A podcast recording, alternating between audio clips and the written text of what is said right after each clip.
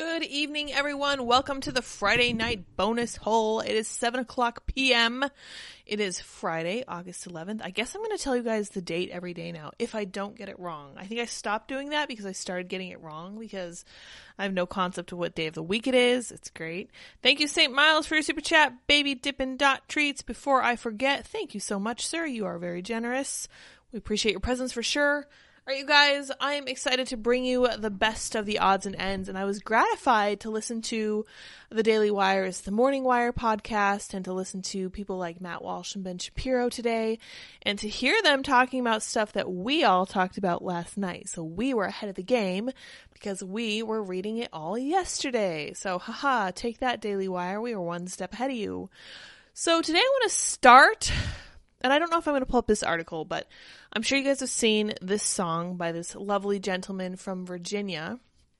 And he's talking about how different life is for the working American than it is for the rich men up in Richmond, if you guys have seen the title of this song. Now, I'm not a country fan, but I recognize that it is a strongly populist music genre. And as someone who has been appreciating Irish um, revolutionary music for some time now, I have to say that I really do appreciate that kind of music. I was just listening as I was getting ready for tonight's show to an artist named Stan Rogers who wrote a song called The Idiot, where he talks about how refusing to take the government goal, dole must make him into something of an idiot, but he talks about how getting away from the East Coast and going out to the western parts of the country were very good for the soul because it kept him from needing government assistance and allowed him to take care of himself. Now, I have been a huge fan of this populist music mindset for a really long time, so I'm really happy to see it catching on.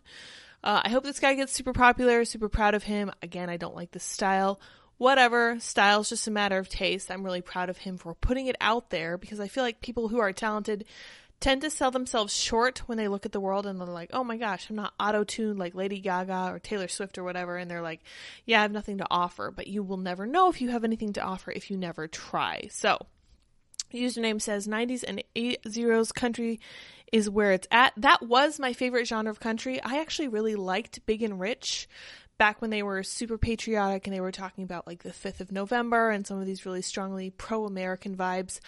And I was so excited to meet John Rich, and he's actually one of the guys who's offering to produce, um, what's his name? Oliver Anthony's song called Richmond North of Richmond, which has now been viewed millions of times.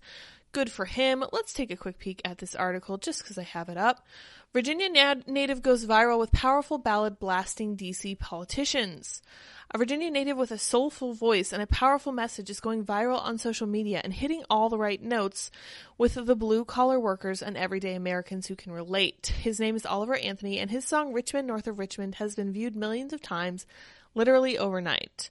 The simple, gritty ballad, backed only by Anthony's acoustic guitar, gives voice to how millions of Americans are feeling namely that their lives are being controlled by a building filled with marble halls and elite politicians, right? So as I was listening to this song, I was reminded of The Idiot by Stan Rogers.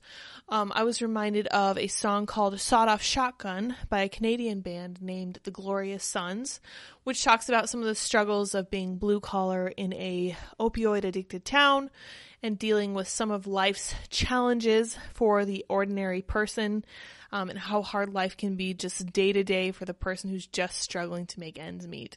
Totally get it, 100%. So, one of the things Oliver says over the course of this song, they, they will tell you a little chunk of the lyrics here, and there is some swearing, so I'm going to censor it for you. I've been selling my soul, working all day, overtime hours, BS pay, so I can sit out here and waste my life away. It's a darn shame what the world's gotten to for people like me and people like you Wish I could wake up and it not be true, but it is. Yeah, it is living in the new world.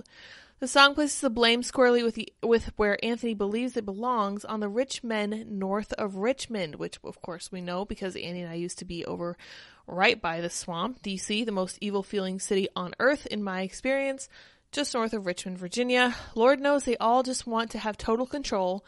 Want to know what you think, want to know what you do, and they don't think you know, but I know that you do.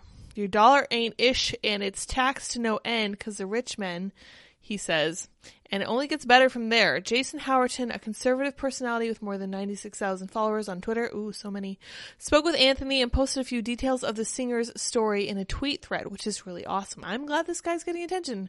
I love it when ordinary people get out there and make their voices heard and they get the kind of respect and appreciation they deserve. I think that's awesome. So, if you guys haven't heard this song, Go check it out. It is all over Twitter. Last I saw it was trending. Let's see here if it's still trending. It was like right.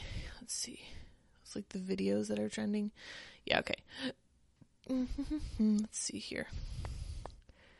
Last time I opened the app, it was like right there, the video. Let me see if they have a video section. Let's see. Let's see if this pops up. Yeah, there it is. The first thing. Oliver Anthony. Yeah, so here he is.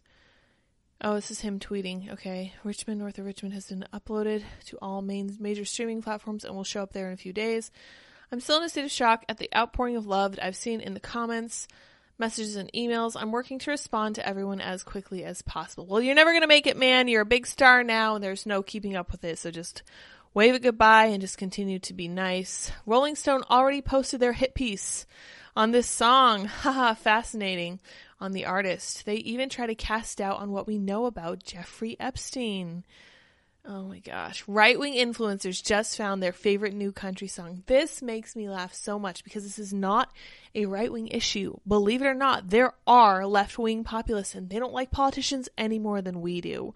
But we know the Rolling Stone, they're full of nonsense. Oh, Joe Rogan shared this. Good for him. Glenn Beck shared it. Charlie Spiering, whom I follow and appreciate, shared it. Meg- Megan Basham shared about it. Did she? I'm not sure. not sure if that's related to it. After offering to cover, oh yeah, after offering to cover the cost to produce Oliver Anthony's song uh, album, legendary country producer John Rich has agreed to produce that record. Dan Bongino offers to assist with distribution. Holy ish, Oliver Anthony. That's very cool. Christian Toto. Will the media cover it? My guess is no, unless they can dig up dirt on the singer. Christian Toto never misses. So if you don't follow him, you should. He is good with the predictions and he's correct. You know what? Let me let me tweet back at him. Amazing prediction skill Christian exclamation point. The Rolling Stones team of crack reporters cocaine, crack cocaine I'm hilarious. What can I say? Is already on that case with alacrity because I never turn down a chance to use the word alacrity. It's fantastic. What can I say? All right, you guys. I just wanted to bring that to your attention because I do appreciate those populist songs. And this sounds like a good one. If you guys like country for sure, check it out. Check it out. Again, not my style. Don't care. He produced it or he he played it in his backyard. He just has his guitar with him. It's great. I think it's awesome. And it's clearly something that he's really poured his heart and soul into. And he deserves every bit of recognition he gets. Now, that's a very uplifting song here. Um, and I am afraid to spoil it with this next story, but I'm afraid I'm going to have to because this is pretty important and it really just crushed my heart listening to conversation about it today and seeing what Joe Biden did in response to it because I was we're not led by good people, guys. We are not led by good people and I think that's part of the reason that song is really resonating with people. 53 people have died from the Maui wildfires, the governor says, and historic Lahaina has burned down. So, from my understanding, this town, Lahaina, was one of the oldest on the islands, and it's just gone it's completely gone forever. However, the good news is that the real estate there is incredibly profitable, it's incredibly valuable. People are definitely going to descend and fix everything up for them. And that's great, but you, the problem with that is that you never recover the historic stuff you lost. So my heart really goes out to these people. A search of the wildfire devastation on the Hawaiian island of Maui on Thursday revealed a wasteland of obliterated neighborhoods and landmarks charred beyond recognition as the death toll rose to at least 53 and survivors told harrowing tales of narrow escapes with the only the clothes on their back. A flyover historic Lahaina showed the entire neighborhoods that had been a vibrant vision of color and li- island life reduced to gray ash, block after block with nothing but rubble and blackened foundations, including along famous Front Street where tourists shopped and dined just days ago. Boats in the harbor were scorched and smoke hovered over the town, which dates to the 1700s and is the biggest community on the island's west side. Lahaina, with a few rare exceptions, has been burned down, Hawaii Governor Josh Green told the Associated Press. More than a thousand structures were destroyed by fires that were still burning, he said. Already the state's de- deadliest natural disaster since the 1960 tsunami killed 61 people on the Big Island. The death toll will likely rise further as search and rescue operations continue, he added. We are heartsick, he said. Many businesses, including one of the town's oldest shops, were destroyed. As the owner Tiffany Kidder Winn assessed the damage Wednesday at the Whites, uh, the Whales Locker gift shop. Sorry, I don't have my glasses tonight, guys, so I'm really kind of reading blind here. She came upon a line of burned out vehicles, some with charred bodies still inside. Oh my gosh, yes, this is what I was hearing on Scott Adams' podcast. Absolutely horrifying scenes. People did not have a chance to escape. And it's just awful. Awful. These kinds of things don't happen very often in the US. We're very lucky in this regard. So when it does, it really hits hard and it's incredibly soul crushing. I'm sure there has been an outpouring of love for these people. I am sure that there are huge numbers of charitable donations headed toward Hawaii as we speak. But one place that's not offering any kind of support is the Biden administration. Joe Biden has been busy asking Congress for $40 billion dollars more to support Ukraine and replenish U.S. disaster aid and bolster the border. Curious if he said anything about Hawaii, and let's see if we f- can find that in this page. No mention of the word Hawaii. Not surprising. So this is from today. And he's tweeted about it, so he obviously knows it's happening. And he says all the typical mealy mouth political things. Jill and I send our deepest condolences to the families who lost loved ones, blah, blah, blah. Our prayers are with those whose homes, businesses, and communities are destroyed. Pretty sure you're not a Christian dude. We're grateful to the first responders, blah, blah, blah. This is such boilerplate, and I hate it so much. Especially given what they're looking for, which is for aid to Ukraine. And I have to say, when it comes to Ukraine, everything we know about Hunter Biden tells us that Joe Biden has a vested interest in the success of Ukraine. And I was thinking about this today because I was like, there, if there's one person you should never listen to, it's someone with a vested interest in the topic they are speaking directly to. So if you have, for example, somebody who's being paid by like a politician, you should not listen to their opinions about that politician because they're going to be incredibly slanted. They're going to be biased. There's nothing you can do about it. So, probably should use that advice for every single situation you see yourself in moving forward because it's just true. Now, I think that I think that if anyone else were in charge of the US right now, we would not be at war in Ukraine.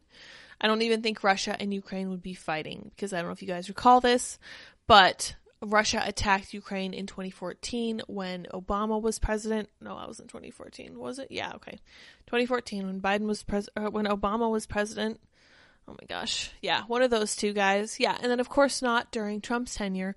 And then immediately as soon as Joe Biden was in office. And I think they feel so confident doing it with Biden in office because they know they've got dirt on him. And I think that's part of the reason we keep giving them unlimited amounts of money. Oh my gosh.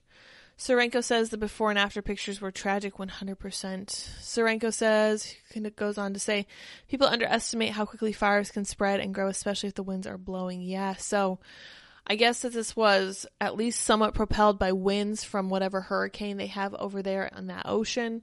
I can never remember which ocean they're in. I think they're in the Pacific. I think we're in the Atlantic over here, but don't don't quote me on that because I can never keep my ocean straight. This reminded me a little bit about the fire that swept the town that I grew up in when I was 22, and I was working at a nursing home. I was working. I had two different jobs, of course, because I did for most of my 20s. Um, and patients from one of my jobs, which was higher up closer to the mountains, actually were transported to my second job, which was further from the mountains, closer into town, and we were basically on double duty taking care of twice as many people and then our entire floor where we had mostly private rooms were converted into twin rooms. People got roommates against their will because we had too many patients. And many such cases as far as the like nursing homes and care centers inside the town. If there were nursing homes that were up closer to the mountains, those patients would be immediately transferred down into some of these other um, centers in the town and that was terrifying. I remember I I had I carried some of my valuables with me because my apartment was not t- too far from the mountains. I lived relatively close to my both of my jobs, but I lived. I was thinking about my second second job being threatened, the one that was close to the mountains further um, west. And I was like, oh my gosh, if that fire comes across the interstate, I am actually in danger of losing my apartment, which had never been, obviously never been the case for me. Never been exposed to tornadoes, even though we lived in Colorado. The worst hazard we'd faced was hail, and then suddenly we were in a position where fire might actually come down and just burn our houses or damage them so badly that we couldn't live there and we could have smoke damage, water damage, all sorts of other issues and ridiculous insurance problems. As I recall, insurance was quite a problem for a lot of the houses that were damaged.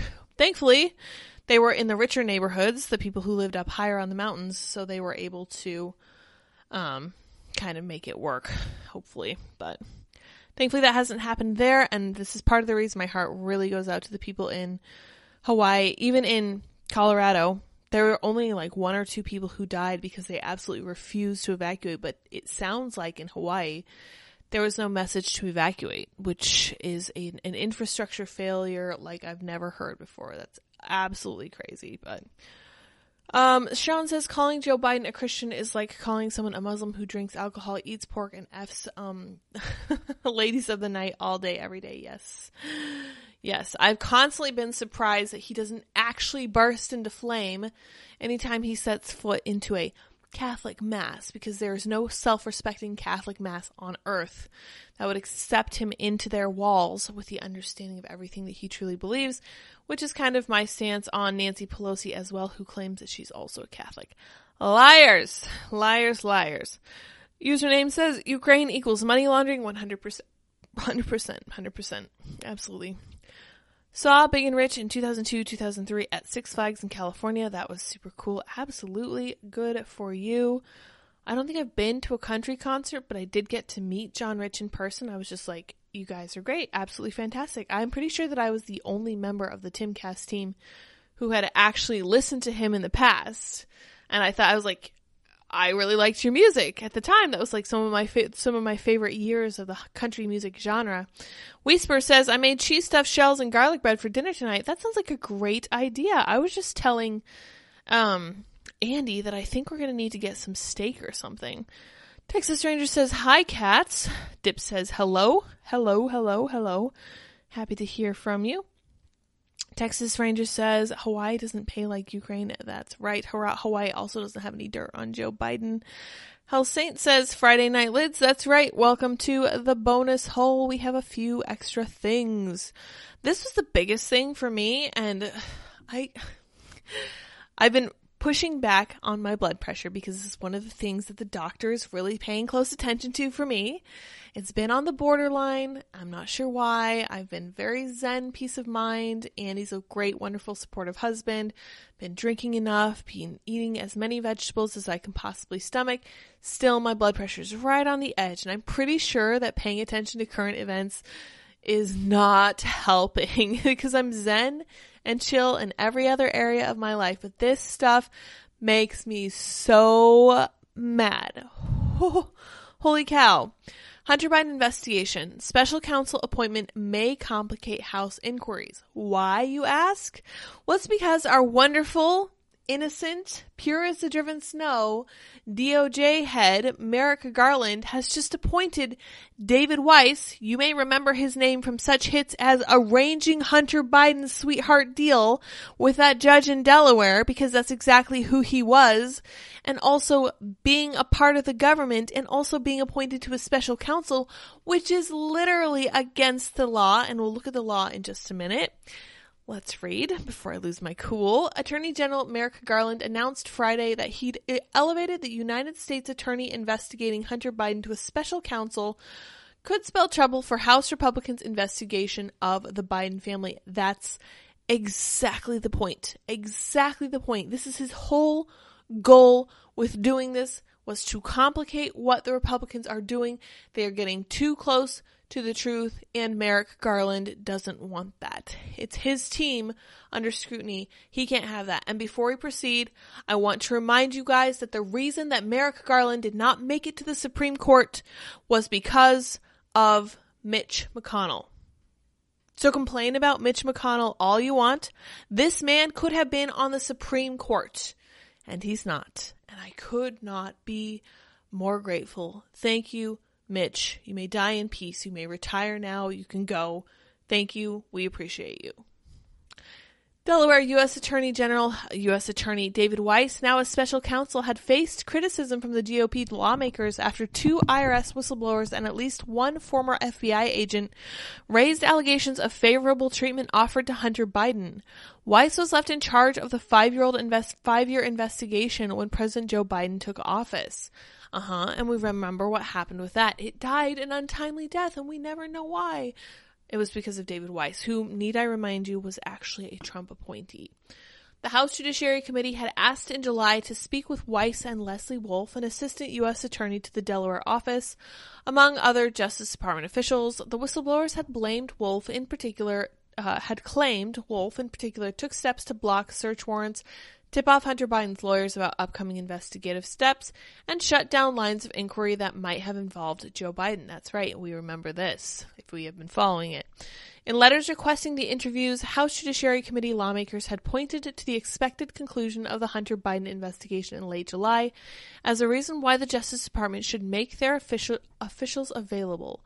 Late July was supposed to see Hunter Biden accept a plea deal Weiss had offered before it collapsed in court. So glad it collapsed in court. Holy cow, thank God for that observant judge who looked at the sweetheart deal and was like, this really says that we can't prosecute him for anything in the future ever? That's weird. Is this really what you guys wanted? And one of the lawyers said yes, and one of them said no. And she was like, You guys can't even agree on this. That's crazy. Go back and fix it. David Weiss can't be trusted, and this is just a new way to whitewash the Biden family's corruption. Weiss has already signed off on a sweetheart plea deal that was so awful and unfair that a federal judge rejected it, said Russell Dye, spokesman for the House Judiciary Committee. We will continue to pursue facts brought to light by brave whistleblowers, as well as Weiss's inconsistent statements to Congress. House Oversight Committee Chair James Comer, Republican of Kentucky, also objected to the appointment of Weiss as special counsel. This move by Attorney General Garland is part of the Justice Department's efforts to attempt to attempt a Biden family cover-up in light of the House Oversight Committee's mounting evidence of President Joe Biden's role in his family schemes selling the brand for millions of dollars to foreign nationals, Comer said in a statement. Yes, that's correct. Very hard to read this any other way if you're being fair about it and not an ideologically possessed Democrat. Let's be clear what today's move is really about. The Biden Justice Department is trying to stonewall congressional oversights as we have pres- presented evidence to the American people about the Biden family's corruption, he added. Weiss's plea agreement included two misdemeanor tax charges, so literally a slap on the wrist, nothing more, and offered a diversion agreement to avoid a charge on an unrelated firearm offense which, as we know, for anyone else would have been a felony offense, as would the tax charges. The charges did not involve alleged crimes committed outside Weiss's jurisdiction in Delaware, which seemed to bolster whistleblower claims that the two Joe Biden appointed U.S. attorneys in the other jurisdictions had blocked Weiss's ability to pursue more serious charges. Weiss and Garland have maintained for months that Weiss had ultimate authority in making charging decisions and taking investigative steps, but the appointment this week of Weiss as a special counsel suggests that might not have been the case. Oh, really? You mean to tell me they were lying? That's crazy.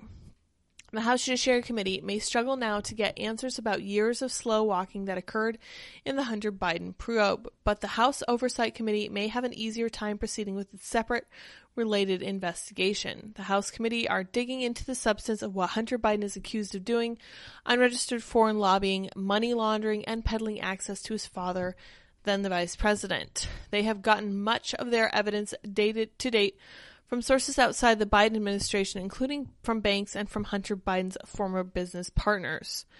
The Justice Department may not be able to step uh, to stop outside entities from cooperating with the House Oversight Committee in the name of a special counsel. Also on Friday, the Justice Department appeared to make clear that Hunter Biden could no longer count on a plea deal from Weiss's office. Good. In a court filing, the DOJ confirmed that it had reached a stalemate in negotiating with Hunter Biden's legal team over how to proceed, making it more likely that the legal saga will end in a trial. Good. Again, good. Chris Christie recommended David Weiss, Sour Patch Lyds, Andy Leitermann. Yes, to whom? To Donald Trump, right? Yeah, because Donald Trump appointed David Weiss, unfortunately. So this is at least partly Trump's fault. The state statute of limitations on some of the most serious alleged tax offenses has expired. For example, Hunter Biden did not pay taxes on the income he earned in 2014 from Burisma, a Ukrainian energy company that at the time paid him $83,000 per month. Right. I feel like a lot of this is repetition for us who have been following along with us, for sure. Steranko says there's one thing the GOP is good at, it's doing nothing. Yeah, thanks, Mitch. No, no, Mitch did not do nothing in this instance. He actively blocked Merrick Garland from making it onto the Supreme Court. And I remember the mainstream media was screaming at him, just screaming. And he, for all his flaws, for everything I disagree with him on, is 100% inflappable in the face of media scrutiny. So good for him on that count. Uh, let's see if we can skip ahead. House Speaker Kevin McCarthy had recently signaled an openness to the idea, and GOP lawmakers had expressed the hope that impeachment inquiry could shake loose some information that the Biden administration has refused to provide so far. With Weiss at the helm of special counsel probe, however, the Justice Department would likely have new reasons not to cooperate with the impeachment inquiry. Right. There's a very strategic reason that Garland put David Weiss in charge of this. It protects them on several fronts. It protects them in case of the impeachment thing. It prevents the um, House Oversight Committee from really going after them and getting what they need. It's going to be interesting moving forward. Let's see if we can find that tweet that I had about this being actually against the law. Let's see here. All right, those Richmond. there we go. It's there's already a meme about it. The media says Biden didn't violate the First Amendment. Oh, we're going to talk about that one next. That one's really good. Really, really good. Actually, super, super good news from that. Let's see here. Congress needs to demand independent counsel. Son of a gun. I know I shared this, but now I can't find it in my notifications. Let's see here. How can AG Merrick Garland uh, tap U.S. David USA David Weiss, U.S. Attorney David Weiss to be special counsel when Weiss retains his position as U.S. Attorney. The law states the special counsel shall be selected from outside the United States government. And I'm willing to bet that their workaround for this is that this is a state level employee. They'll, they'll argue that it's not technically a federal employee. I don't know what the distinction is. The actual uh, law is 600.3 qualifications of the special counsel.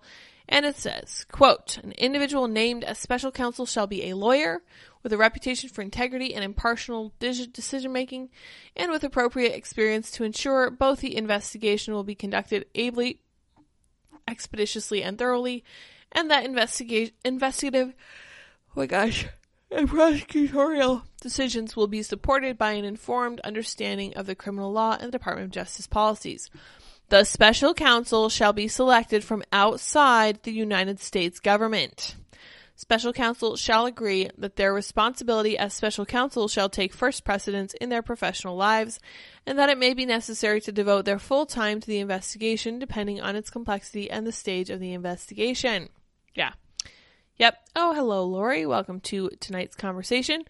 Benjamin goes on, I don't mean to dismin- diminish from the other asinine part of the Weiss special counsel appointment that the regis- uh, that the regulations call for an SC, I'm not sure he's for a special counsel, to exhibit qualities totally at odds with those demonstrated by USA Weiss in Hunter Biden's sham investigation culminating in a sham plea deal. That's right. Reputation for integrity and impartial decision making. We know that Weiss does not have these characteristics because of the plea deal that he put together for Hunter Biden. Holy cow, this is nothing but a political ploy. Not shocking to anyone who's been paying any attention. Appears Attorney General Barr also skirted this regulation in appointing John Durham special counsel. He said he did so consistent with authorities under which Robert Mueller was appointed.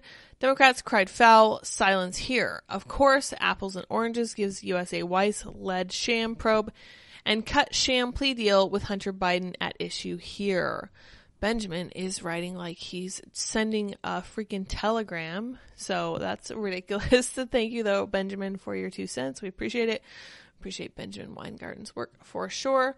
Yeah, so that's what's going on with the Hunter Biden investigation. Merrick Garland is pulling a fast one and no one is going to hold him accountable for this because why would they? This is their guy in charge. They don't care about anything except winning. So for the people who are constantly talking about systems of hierarchies of power, they sure are set on power.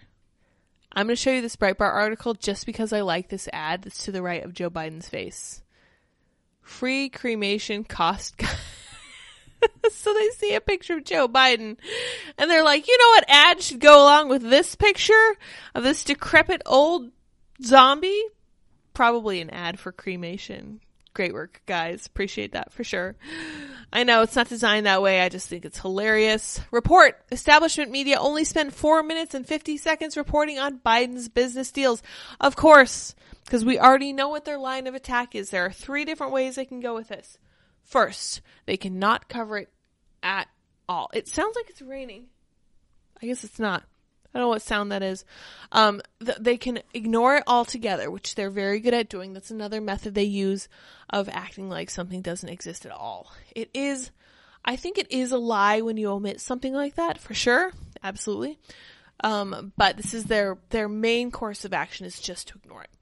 And then if they are forced to contend with it, they will say one of two things. One, Joe Biden is a very, very loving father who wants nothing but the best for his son. To which I have to counter and say if you've ever known someone who has a crippling addiction, many of us have. I have some personal experience with that myself. I remember what it's like. It's not good, it's not fun, it's very worrying. One of the things that you do not ever do is enable someone who is addicted to some form of substance by giving them money. And that is exactly what Joe Biden did. In fact, it was imperative that his son continue to bring in bags of cash from various foreign entities to the tune of $83,000 a month from Burisma because he was, according to the te- text from Hunter Biden, paying half of his dad's bills. Remember his text to his daughter? Yeah, he was paying a lot of Joe Biden's bills, which is utterly disgusting to force your addicted son into a position where he has to handle a lot of money and give a bunch of it to you. That is sick. That is morally depraved. And the other thing they're going to say is that Hunter Biden's business dealings actually didn't have anything to do with Joe Biden personally because none of the money actually went into Joe Biden's bank account. But Joe Biden's family was being enriched. His sister in law, his brother, his son, pretty much everyone around him was getting lots and lots and lots of cushy perks. And we know now, based on what Devon Archer was saying, that it was because Hunter was able to bankroll his dad's influence to make things happen, and those countries paid him. Simple as that. It's really not that complicated, and the media will not cover it. They will go the simplest possible route and just say things along the lines of, actually, it never went into his bank account. Philip Bump had a whole article about this, and like I was pointing to yesterday, I was like, "Hey, we we've come a long way from Joe Biden didn't know anything about his son's business dealings to actually none of the money went directly into Joe's bank account, therefore it didn't really happen." Wild, wild stuff, but it's easy to see if you know what you're looking for and knowing exactly what strategy they're going to take. Kind of fun. It's entertaining, if nothing else. Following the mainstream media as they tie themselves in knots for Democrats is never a dull moment. So I see they're trying all three strategies here, and this one's working out particularly well as well. On the topic of censorship, so I want to pull up this tweet from Michael, Michael Shellenberger, but we're going to talk about the Twitter CEO, Linda Yaccarino. She's boasting about censorship to please advertisers. Now, if you guys recall from yesterday, we talked about how some of these big tech platforms are coming up with methods to prevent you from ever knowing that you were censored in the first place. And I just have to say, as somebody who has almost 200,000 Twitter followers, I think it's working for me because my tweets get very, very, very, very little interaction. And it's not because they're not absolute bangers, because of course they are. I send the best tweets of all time. Obviously, I'm just kidding, but I send topical stuff that people care about and people interact with when they see it. I just think they don't ever happen to see it. There's just no way for a tweet to pass through 200,000 people's timeline and only like 10 or 15 of them to be like, wow, that's interesting enough that I will share, comment, or like this tweet. I just don't see it. I think that's exactly what's happening, but let's read a little bit about what she's saying. X CEO Linda Yaccarino boasted August 10th about how her platform's safety tools can censor content while support supposedly allowing free speech. Yaccarino tried to reassure the public that Twitter does, in fact, still censor so-called hateful content when asked about brand safety in a CNBC Squawk on the Street interview with co-anchor Sarah Eisen. Yaccarino broadcasted the full interview on the Twitter space Thursday. If it is lawful but awful, it's extraordinarily difficult for you to see it. I'm willing to bet that most of what I have to say falls into that range. I think they would probably consider awful that a conservative person was airing such views as I do, especially with as incendiary as my tweets sometimes are, because I really care about all the stuff I think about. My values aren't changing. I'm not going anywhere. I'm just saying what I truly believe, and I say it as bluntly as possible so that it resonates with people. The problem is that it doesn't resonate with people because people never see it. And I think that's exactly what's going on here. She bragged, explaining how X censors content and assures advertisers that their ads will only appear with content they like. Yet Yaccarino also pretended loyalty to free expression. By all objective measures, uh, metrics, X is a much healthier and safer platform than it was a year ago, she claimed. We have built brand safety and content moderation tools that have never existed before at this company. She specifically cited the new policy that X owner Elon Musk and Yaccarino called freedom of speech, not reach, as part of this content moderation, i.e., censorship. Yaccarino explained the new policy. So if you're going to post something that's illegal or against the law, you're gone zero tolerance, right? Obviously, I never do that. But more importantly, if you're going to post something that is lawful but it's awful, you'll get labeled she detailed. You'll get labeled, you'll get de-amplified, which means it cannot be shared, and it is certainly demonetized. So I'm not to the point where I've ever been put into a do not share state, which is fine. I just think that there are steps above that that tend to kind of quash people that they don't want their points of view getting out. The X CEO gleefully announced that big brands are protected from the risk of being next to that content. She didn't seem worried about protecting users' First Amendment right to free speech. In the past, Twitter has displayed a leftist bias while censoring supposed misinformation and hate speech. Yaccarino was particularly proud to report that after a post is labeled, 30% of users staggeringly take it down themselves. Reducing that hateful content from being seen is one of the best examples of how X is committed to encouraging healthy behavior online.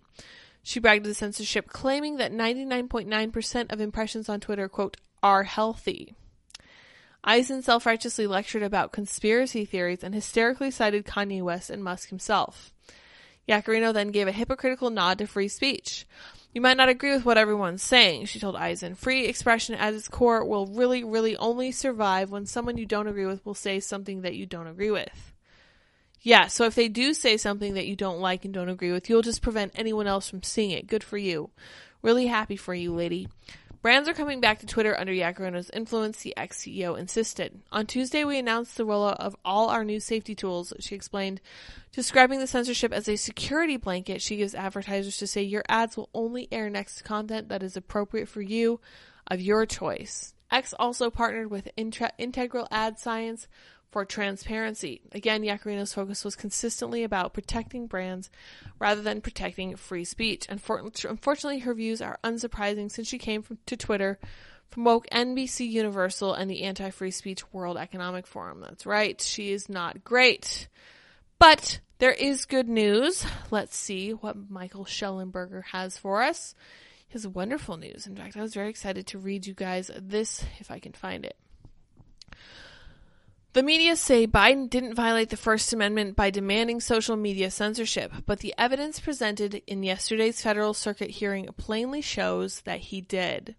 If the Supreme Court decided to hear the case, we may soon win a massive free speech victory.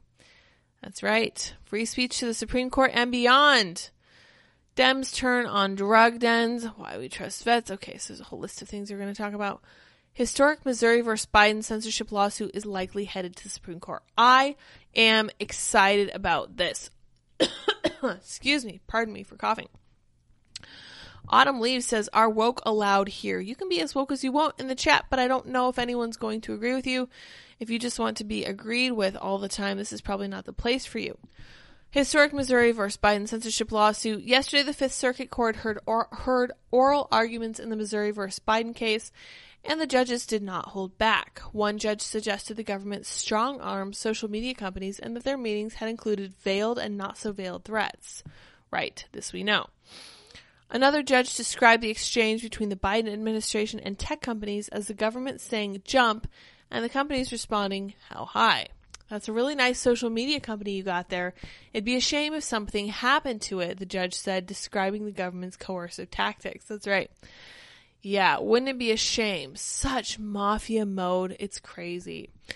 Attorney John Sauer, representing Louisiana, masterfully argued that the government had repeatedly violated the First Amendment. He pointed to specific evidence of coercion in the Facebook files. You have a really interesting snapshot into what Facebook C suite is saying, Sauer explained. They're emailing Mark Zuckerberg and Sheryl Sandberg and saying things like, Why were we talking, take, taking out speech about the origins of COVID and the lab leak theory? The response, Sauer said, was, Well, we shouldn't have done it, but we're under pressure from the administration. Yeah.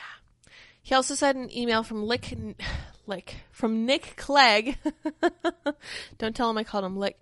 Facebook president of Global Affairs that pointed to bigger fish to fry with the administration, data flows, etc. On Monday, public reporter public reported.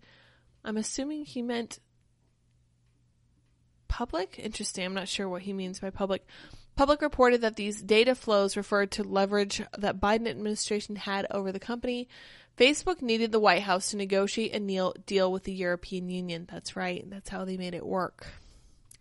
Only through this deal could Facebook maintain access to user data that is crucial for its $1.2 billion annual European business. But Sarah also made it clear that the coercion was not only uh, based, not the only basis on which the court could rule against the Biden administration. Joint activity between the White House and a social media platform would also be unconstitutional.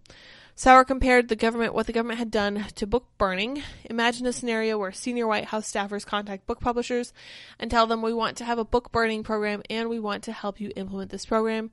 We want to identify for you the books that we want burned, and by the way, the books that we want burned are the books that criticize the administration and its policies. That's right. That's a brilliant comparison for sure. Daniel Tenny, the attorney for the Department of Justice, was left nitpicking and misrepresenting the record. In one instance, he denied that Anthony Fauci and Francis Collins had hatched a plan to orchestrate a takedown of the Great Barrington Declaration. Why? Because, Tenny said, according to their email, they actually planned a takedown of the premises of the Great Barrington Declaration. So that does sound like nitpicking. 100%. Tenny also stated that social media companies had not removed any true content. From the case's discovery as well as the Facebook files, we know that is far from true. Facebook, against internal research and advice, did remove often true content that might discourage people from getting vaccinated. Facebook's own emails clearly suggest the company not only did only did this due to pressure from figures within the Biden administration. Oh gosh, excuse me, I don't know why I decided to read all this stuff when I keep yawning like this. Tenny also claimed that when Rob Flaherty, the White House Director of Digital Strategy dropped the F bomb in an exchange with Facebook. It was not about content moderation. In fact, it was precisely about content moderation and occurred during a conversation about how Instagram was throttling Biden's account. Ironically, the account couldn't gain followers because Meta's algorithm had determined that it was spreading vaccine disinformation. That's funny. How the turntables. Later, Sauer demolished an earthquake hypothetical that Tenny had introduced to justify state sponsored censorship. You can say this earthquake related speech that's disinformation is false. It's wrong. Sauer said the government can say it's bad, but the government can't say social media platforms you need to take it down. Just like a government can't stand at the podium and say Barnes and Noble, you need to burn the bad books, burn the communist books, whatever it is. They can't say to take down speech on the basis of content. Based on this hearing, the plaintiffs in Missouri versus Biden have a strong chance of winning, may have a strong chance of winning. Biden's DOJ simply had no valid arguments to present. The evidence is clear. The administration brazenly engaged in an unlawful censorship campaign and instrument, instrumentalized private companies to do its bidding. This total disregard for fundamental civil liberties will be a stain on the Democratic Party for years to come. The Supreme Court will be the supreme victory in the U.S., but our free speech work won't be done after we win there. No na- nation enjoys speech protection like ours, and so after we win in the U.S., you can expect to see us helping our allies abroad achieve similar intera- in protections from government strong arming, aka censorship, in their own nations. So grateful to people like Michael Shellenberger, um, Leighton Woodhouse, and my, uh, Alex Gutentag very interesting. I've not heard of those other people either, but that's a great little article from him for sure. I'm excited about that. It's like a bright spot for sure. And the fact that we could possibly win a case against the Biden administration would be amazing. And I think, I genuinely think this is half the reason they're coming down as hard on Clarence Thomas as they are at the moment. So, well, we'll see.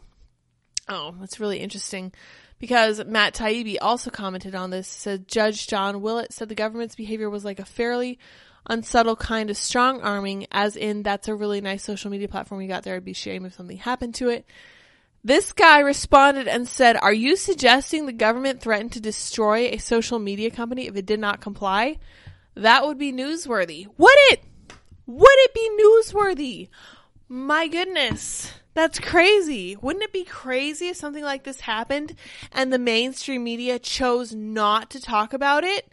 And I just responded, bro, where have you been? Where have you been? How can you look at our mainstream media and be like, yeah, they'll totally cover this as fairly as humanly possible? And there are a lot of comments along that vein. They're like, um, have you been living under a rock? Where have you been? Are you paying any attention at all?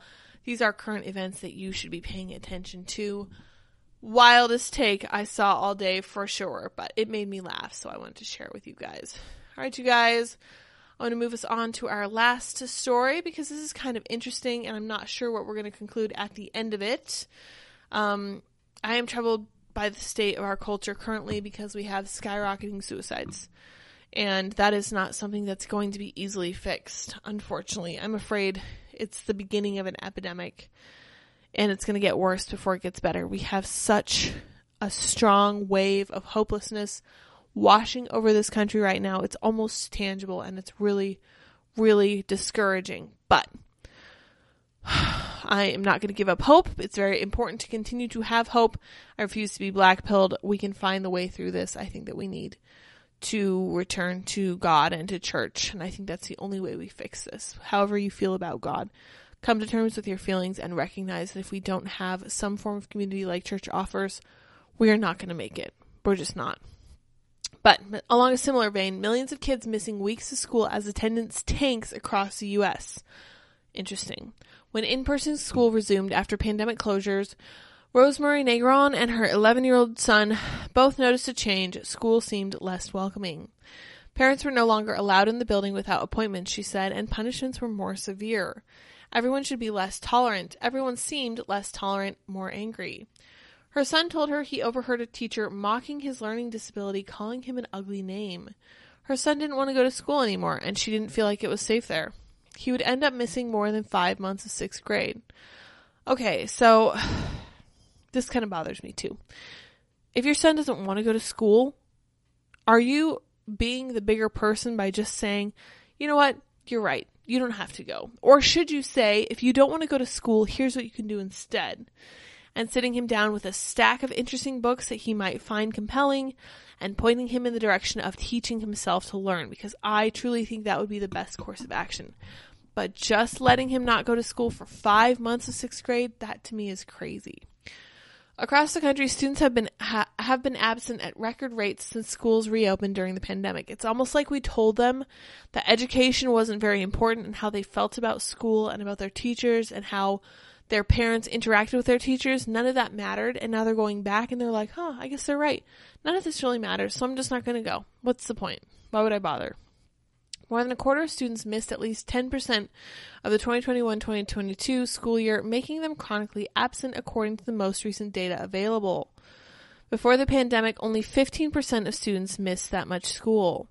All told, the es- an estimated 6.5 million additional students became chronically absent, according to the data, which was compiled by Stanford University education professor Thomas Dee in partnership with the AP. Taking together the data from 40 states and Washington, D.C., provides the most comprehensive accounting of absenteeism nationwide. Absences were more prevalent among Latino, Black, and low income students, according to Dee's analysis. The absences come on top of time student missed during the school closures and pandemic disruptions. Yeah, so nobody's winning here. This is so bad for our country. This is so bad for our future. Um, and little as I care for state academics, you can't just allow kids to go without the kind of structure that school provides. And I'm I'm very unwilling to believe that the absence of public schooling is meaning that kids are just being taught by their parents or being taught in pods or going to private schools or charter schools. I think they're just not going to school and they're staying at home and disengaging from the world and having nothing to do with friends and probably playing with video games and other stuff, watching TV and just kind of turning into zombies. And I don't see that as anything positive for our country. In the end, students who are chronically absent, missing for 18 or more days over the course of a year in most places are at a higher risk of not learning to read and eventually dropping out. And that means they will become involved in some form of high risk lifestyle like dealing drugs or sex work. Nothing good comes of this at all. The long term consequences of disengagement from school are devastating, and the pandemic has absolutely made things worse and for more students. Yeah, 100%. It's a serious issue. In seven, in several states, seven states, the rate of chronically absent kids doubled from the 2021-22 school year from 2018 to 19 before the pandemic. Absences worsened in every state with available data. Notably, the analysis found growth in chronic absenteeism did not correlate to strong do not correlate strongly with state COVID rates. Kids are staying home for myriad reasons finances, housing instability, illness, transportation issues, school staffing shortages, anxiety, depression, bullying, and generally feeling unwelcome at school. So it sounds like fragile mental health states. It sounds like a, an over focus on mental health instead of like just engaging with the way the world is and teaching kids responsibility for tackling how they feel about it. This to me sounds like issues with the economy, if it's hard to find transportation, if gas is expensive to get to school. A lot of different issues, all of them compounded by Democrat ideas. When classrooms closed in March 2020, Negron said in some ways felt relieved her two sons were home in Springfield. Since the 2012 shooting at Sandy Hook Elementary School in Connecticut, uh, Negron, who grew up in Puerto Rico, had become convinced mainland America schools were dangerous. Um, yeah, so maybe you should homeschool your kids or send them to a charter school because if you feel like it's dangerous, you have an obligation to your children to find them an alternative and to find them something that they want to go to and somewhere where they're going to thrive. What can I say? A year after in person instruction resumed, staff placed her son in a classroom for students with disabilities, citing hyperactive and distracted behavior. He felt unwelcome and unsafe. Now it seemed to her there were da- there was danger inside the school too. He needs to learn, she said, a single mom who works as a cook at another school. He's very intelligent, but I'm not going to waste my time, my money on uniforms for him to go to a school where he's just going to fail. For people who've long studied chronic absenteeism, the post COVID era feels different. Yeah. All of this feels different. The entire culture right now feels different, and it's not good. And it's not getting better. It's not going to heal naturally. We need an actual kind of a revival and a focus on things that actually matter, like families and faith and all of these other important things that we seem to have forgotten. And I don't really see any way around that. But the problem is that doesn't come in a nice, neat package. It's not just one politician who's here to fix all our problems for us. It's not any one person who's going to make everything better for us. It's all of us taking responsibility and making it work because nothing else is going to change. And that also means that it's not going to change overnight. It's going to take years, possibly decades, to correct the problems that started during COVID and before. And again, it's going to require all of us. Um, and I wish there were an easier solution, but this is kind of the solution I came up with for um, abortion too. I figured out that you can't fix it from the top down. You have to fix it from the bottom up, which means you have to change the culture and change the way people think about marriage, family, kids, and abortion. And all those other things are going to take a really long time. Uh, Planet Fatness, I rather, I agree. Fatherless households and kids spoiled by mom. Yeah, so I don't know how she's raising her kids, but it doesn't sound like she's properly focused on making sure that they get the right kind of education. But I won't judge because I don't know enough about her. I know it's hard for a single mom. Speaking of, Matt says it's overwhelmingly divorced slash single mothers who let kids do this. Yeah, yeah, certainly. Without a father figure in the home, you're going to have a higher incidence of all of this stuff. That's part of the reason that kids who don't have dads tend to be more criminal, tend to end up in sex work, tend to end up doing terrible things. And that's the reason they say fatherless behavior when a girl is doing OnlyFans or whatever. It's not good. And he says, I'm so tired of crazy conservatives being right. The communist infiltrators and their useful idiots internationally destroy the nuclear family by incentivizing single motherhood and other such things. Yeah, sorry, sorry, Andy. Unfortunate but true. And um, I feel like I'm putting my parents to shame because they were kind of warning about some of this stuff stuff early on. I was like, "Oh, you guys are crazy, whatever." Um, and now I'm looking at this and I'm like, "No, they were they were not even crazy enough." But I do think there's a way out. It's just going to take a lot of personal responsibility and a lot of hard work from all of us. And that's kind of discouraging, but it's also encouraging because it gives us all something we can do.